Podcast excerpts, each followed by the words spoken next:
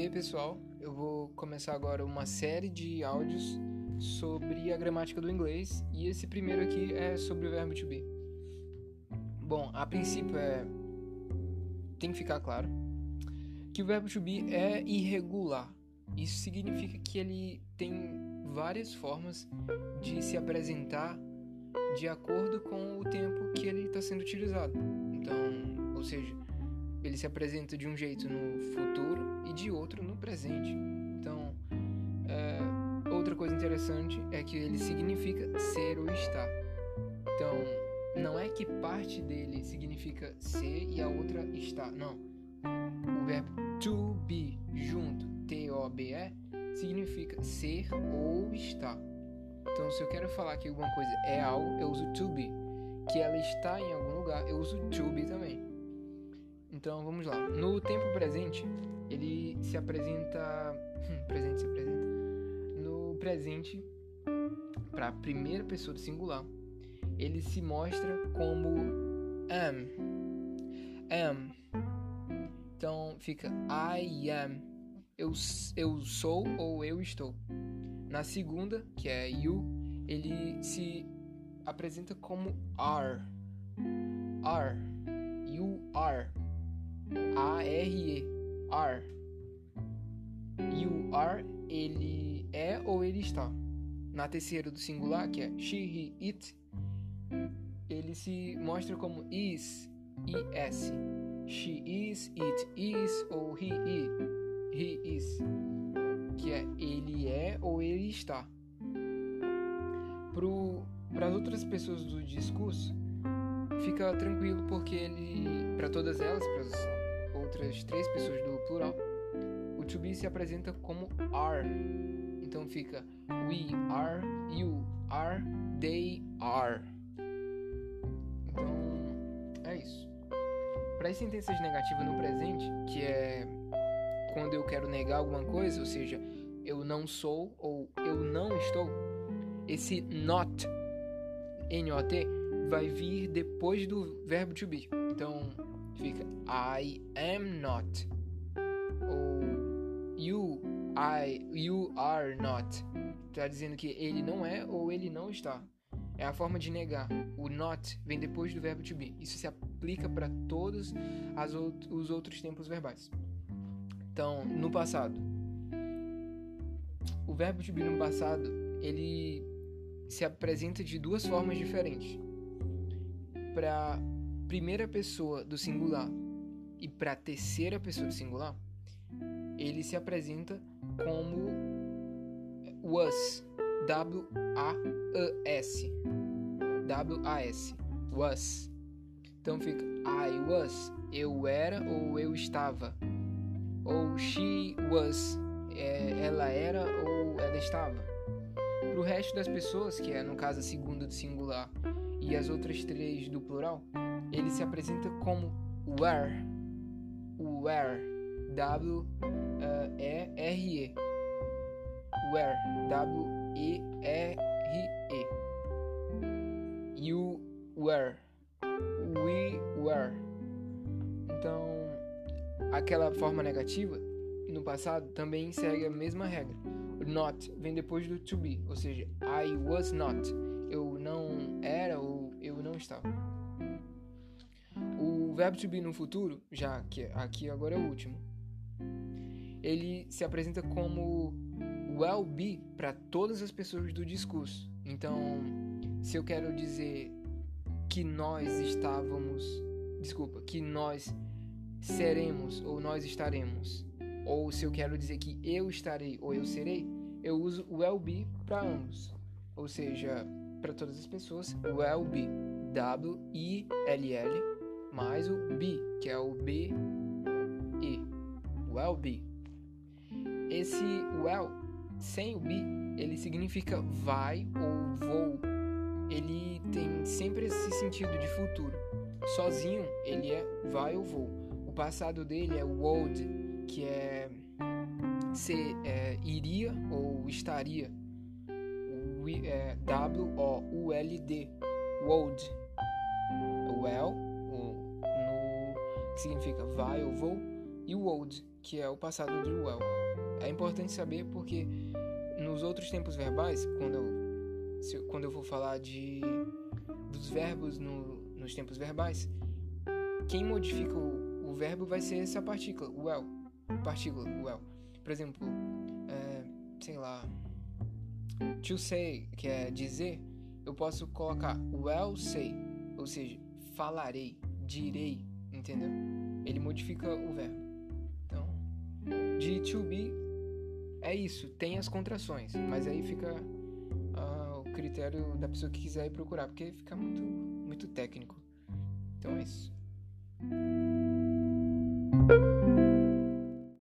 E aí, pessoal, eu vou falar agora sobre o, os tempos e os modos verbais.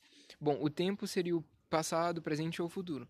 E o modo verbal é interessante pensar nele como se fosse uma opção de uso do verbo dentro do tempo que a gente está querendo falar. Por exemplo, o presente tem suas opções para a gente conseguir construir a nossa ideia e conseguir se expressar. Por exemplo, o simple present, o present continuous ou o present perfect, que são só esses mesmos as, os modos.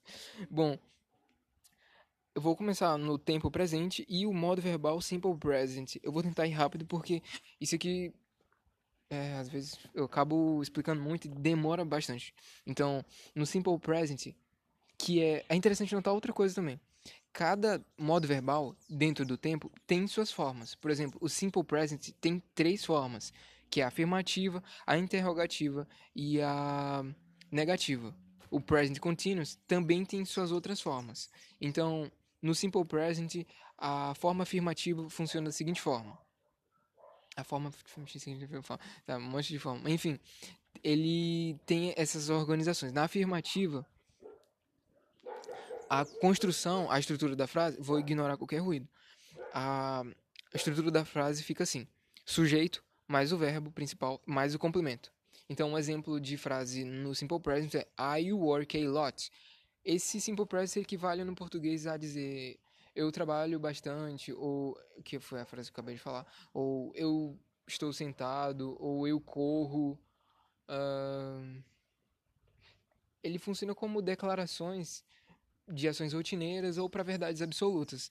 Bom, essa é a forma afirmativa. E outra forma, outra observação interessante aqui é que na terceira pessoa do singular, ou seja, she work a lot, eu não, essa frase está incorreta. Porque o verbo principal na terceira pessoa do singular tem que ser acrescido de um S. Então a forma correta para a frase que eu acabei de falar seria she works a lot. Ou seja, eu tenho que acrescentar um S no verbo principal. Isso aí justifica essas dúvidas que eu tinha. E esse S eu não achei um significado para ele, mas é uma questão de gramática e só obedeça. Enfim, S no verbo principal. Essa foi a forma afirmativa. Na forma interrogativa, evoca-se uma partícula que é uma partícula de sem significado nenhum, é só para obedecer gramática, que é o do. O do, ele é um verbo, só que aqui não será levado em consideração o significado dele, que é fazer.